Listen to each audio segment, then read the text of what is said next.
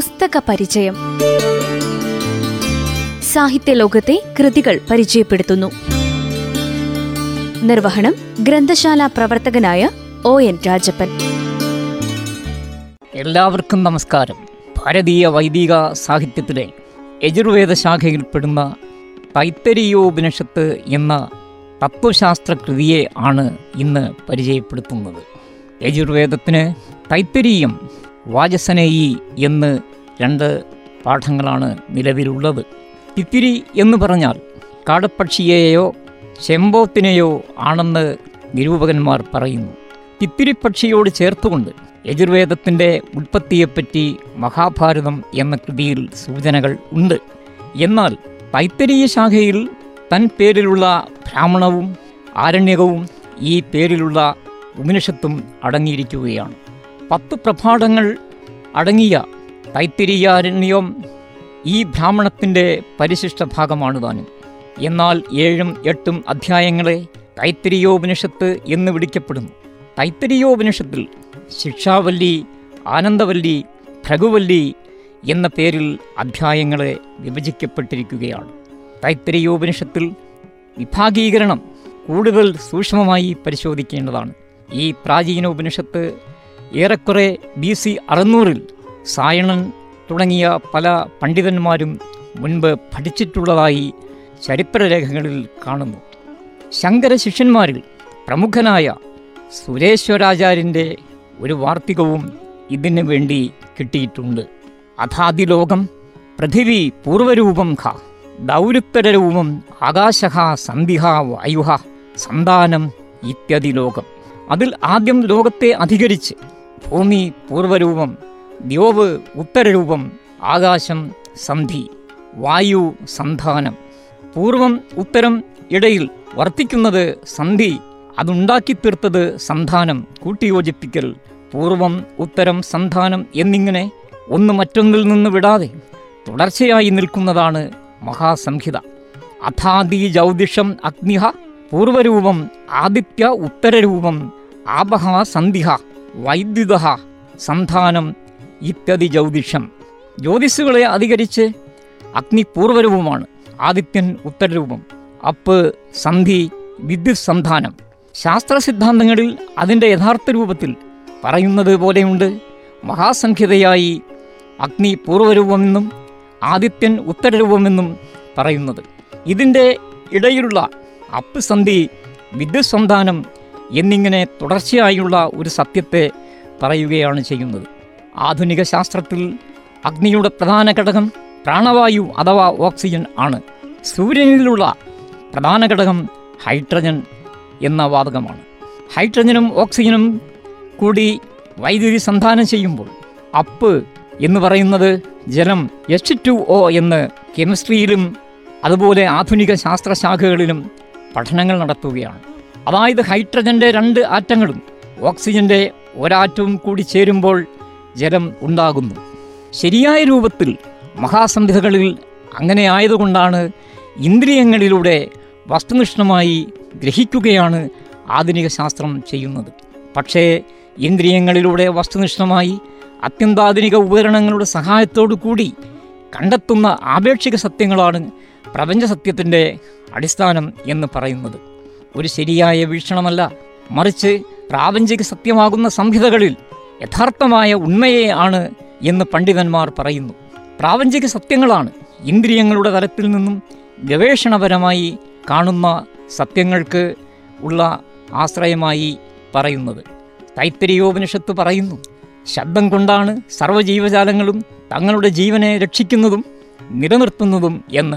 ശബ്ദങ്ങൾ ഉച്ചരിക്കുമ്പോൾ വാക്കിന്റെ ഘടനയിൽ പൂർവവും ഉത്തരവും ശബ്ദങ്ങൾ ഉച്ചരിക്കുമ്പോൾ ഉണ്ടാകുന്നു. സന്ധി സന്ധാനം എന്നീ സംഹിതാരൂപവും കൂടി അതിനോട് ചേർന്ന് തന്നെ വരുന്നു. ഈ ശാസ്ത്രീയ യുക്തിയെ ആണ് അഥവാ സംഹിതം മൂലമാണ് വാക്കുകൾക്ക് അർത്ഥം ഉണ്ടാകുന്നത് എന്ന് തൈത്തരിയോപനിഷത്ത് പറയുന്നു. ഇങ്ങനെയുള്ള നാലെണ്ണം ചേർന്ന ഒരു ഘടനയ്ക്ക് മഹാസംഹിത എന്ന് പേര് ഉപനിഷത്തുകൾ നൽകുന്നു. ഈ മഹാസംഹിത വാക്കിന് മാത്രമല്ല ഇവിടെ എന്തുണ്ടോ അതിലെല്ലാം ഉണ്ടെന്ന് ഉപനിഷത്തുകൾ പറയുന്നു. പ്രധാനമായി പ്രപഞ്ചത്തിൽ അഞ്ച് വിഷയങ്ങളിലുള്ള സംഹിതകളെപ്പറ്റി പറയുന്നു. അധിലോകം അഥവാ ഈ ലോകത്തെ സംബന്ധിച്ചവ ഔദിജ്യോതിഷം ജ്യോതിർഗോളങ്ങൾ അഥവാ നക്ഷത്രങ്ങളെ സംബന്ധിച്ചവ അതിവിദ്യം വിദ്യയെ സംബന്ധിച്ച് അതിപ്രജം പ്രജയെ സംബന്ധിക്കുന്നത് ആധ്യാത്മം ശരീരത്തെ സംബന്ധിച്ചിട്ടുള്ളത് എന്നീ വകഭേദങ്ങളാണ് മഹാസംഹിതകളിൽ വിവരിക്കുന്നത്. തൈത്തരീയോപനിഷത്ത് ഘോഷിക്കുന്നു മോഡേൺ സയൻസ് യാതൊന്നിനെയാണോ ഗവേഷണപൂർവമായി വിശകലനം ചെയ്യുമ്പോഴും ഈ സംഹിതകളിലെ ഘടകങ്ങളെയാണ് അന്വേഷിക്കുന്നത് എന്ന്. സംഹിതകളിൽ നാല് ഘടകങ്ങൾ ഉണ്ട്. ജ്യോതിർഗോളങ്ങളുടെ സംഹിതയിൽ അഗ്നിയെ ആണ് പൂർവരൂപമായി കൽപ്പിക്കുന്നത്. അഗ്നി എന്നത് ഊർജരൂപമാണ്. സൗരയൂഥത്തിലെ സൂര്യൻ ഉത്തരരൂപമാണ്. സന്ധിരൂപവും വൈദ്യുതി സ്ഫുലിംഗങ്ങൾ സന്താനവുമായി പറഞ്ഞിരിക്കുകയാണ് ചെയ്യുന്നത്. സംഹിതകളിലെ നിഗൂഢതയെ ശാസ്ത്രം ഗവേഷണം ചെയ്ത് പ്രതിപാദിക്കുന്നു. ഒരുതരം കണ്ടിന്യൂവിറ്റിയെ ഭേദിച്ച് കാണിക്കുന്നതും ഭേദിച്ച ഘടകത്തിൽ നിന്ന് ജീവിതോപയോഗം അഥവാ യൂട്ടിലിറ്റി വരുത്തുകയുമാണ് ശാസ്ത്രത്തിന്റെ പ്രത്യേകതയായി പണ്ഡിതന്മാർ കാണുന്നത്. പ്രപഞ്ചദൃശ്യത്തിൽ പ്രതിഷ്ഠിതമായതിനാൽ അതിന് ഇന്ദ്രിയാധിഷ്ഠിതവും അനന്യതയും വന്നു ചേരുകയാണ്. ദൃശ്യതയുടെ സത്യം ദ്രഷ്ടാവിനെ ആശ്രയിച്ചിരിക്കുന്നു. എന്നാൽ ദ്രഷ്ടാവാണ് സത്യം എന്നാണ് ഉപനിഷത്തിന്റെ പഠനങ്ങൾ വെളിപ്പെടുത്തുന്നത്. സത്യസ്യ സത്യമിതി പ്രാണാവൈസത്യം തേഷാമേഷ സത്യം എന്ന് ബൃഹദാരണ്യോപനിഷത്തിൽ പ്രഖ്യാപിക്കുന്നത് കാണുവാൻ തന്നെ കഴിയും. ആപേക്ഷികമായ ലോകം അഥവാ ദൃശ്യപ്രപഞ്ചം സത്യമായി നിൽക്കുന്നുണ്ടെങ്കിലും സത്യത്തിന്റെ പ്രതിഷ്ഠ സാക്ഷിയിൽ അല്ലെങ്കിൽ മനുഷ്യന്റെ ആത്മാവിലാണെന്ന് വിവരിച്ചു പറയുന്നു. ഭുർഭുവ സുവരിതിവ യഥാസ്ത്രിസ്വ വ്യാഹൃദയ താസാ മുഖസ് മൈതാം ചതുർത്ഥീം മഹാചമസ്യ. ഇവിടെ ഭൂ ഭുവ സ്വാഹ എന്ന വ്യാകൃതികൾ കൂടാതെ നാലാമതൊരു വ്യാകൃതി കൂടിയുണ്ടെന്ന് മഹാചമസൻ എന്ന ഉപനിഷത് വ്യാഖ്യാതാവ് പറഞ്ഞു വയ്ക്കുകയാണ് അത് മഹാ എന്നാണ് പറയുന്നത്. ഭൂ എന്നത് ഭൂമിയും മനുഷ്യബന്ധമായ ലോകവും ഭുവ അന്തരീക്ഷവുമായി പറയപ്പെടുന്നു. ഊർജകേദാരമായ നക്ഷത്രാദികളിലെ ഊർജോത്പാദനത്തിന്റെയും വിനിമയത്തിന്റെയും തലങ്ങളെ ദൃശ്യപ്രപഞ്ചത്തെ വിവരിക്കുകയാണ് ചെയ്യുന്നത്. സൂര്യപ്രകാശത്തിന്റെ സഹായത്തോടുകൂടി സംഭവിക്കുന്ന പ്രകാശ സംശ്ലേഷണത്തിൽ നിന്നും ഊർജ നിർമ്മിതികൾ കാരണമായി ഭവിക്കുന്നതിന്റെ സുഖരൂപമാണ് അന്നം എന്നത് തൈപ്പര്യോപനിഷത്ത് പ്രഖ്യാപിക്കുകയാണ്. അന്നത്താലാണ് സർവപ്രാണങ്ങളും അതിന്റെ മഹിമയിൽ നിൽക്കുകയാണെന്ന് തന്നെ കാണാം.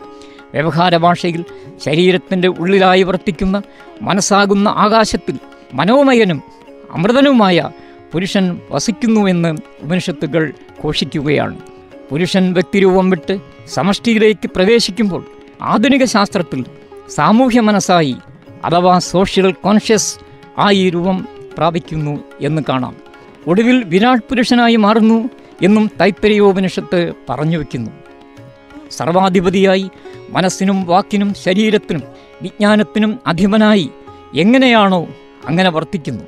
വ്യഷ്ടിയും സമഷ്ടിയും ഐക്യമായി കാണുന്നതും പഞ്ചകോശങ്ങളിലെ അന്നമയകോശം പ്രാണമയകോശം മനോമയകോശം വിജ്ഞാനമയകോശം ഇവയെല്ലാം ഊർജോത്പാദനത്തിന്റെ ഗുണപരമായ ധർമ്മമായി ഉപസംക്രമിച്ച് ആനന്ദമയകോശം മനുഷ്യവ്യക്തിത്വത്തിലെ താതാത്മ്യത്തെ വെളിപ്പെടുത്തുന്നു. ഉപനിഷത്ത് ദാർശനികന്മാർ അത് കണ്ടെത്തുകയാണ്. ഇതിൽ ദാർശനിക അർത്ഥത്തിൽ യോഗദൃശ്യത്തെ വിവരിക്കുന്നു. യോഗദൃശ്യം എന്ന് പറഞ്ഞാൽ ബാഹ്യതയില്ലാതെ അന്തർമുഖതയാണ്. യോഗം എന്നത് കൂടിച്ചേരലിന്റെ ആഖ്യാനത്തെ വിവരിക്കുന്നത് തന്നെ കാണാം. കോശസംഹിതയായ ഭോഗശരീരം കാരണകോശത്തിൽ വിലയം ചെയ്തിട്ടില്ലാതാവുകയും അവസാനം പ്രപഞ്ചത്തിൽ ഐക്യം പ്രാപിക്കുകയും ചെയ്യുന്നു. വിവിധ ധാതു ഘടകങ്ങളാൽ രൂപപ്പെട്ടിരിക്കുന്ന ശരീരം ഊർജവിനിമയ വിഘാടനത്തിനുള്ളിൽ യാതൊന്നിലാണോ തുടങ്ങിയത്? അതിൽ തന്നെ ലയിച്ചു ചേരുന്നു. പ്രതി വ്യന്തരീക്ഷം ധൗർദിശോവാന്തര ദിശ അഗ്നിർവായുരാദി തുശ്ചന്ദ്രമാനക്ഷേത്രാണി എന്ന് ഏഴാം അനുവാദത്തിൽ ഭൂമിയും വായുവും ദിക്കുകളും വിദിക്കുകളും ഇങ്ങനെ അഞ്ച് ഘടകങ്ങളെ വിവരിക്കുകയാണ്.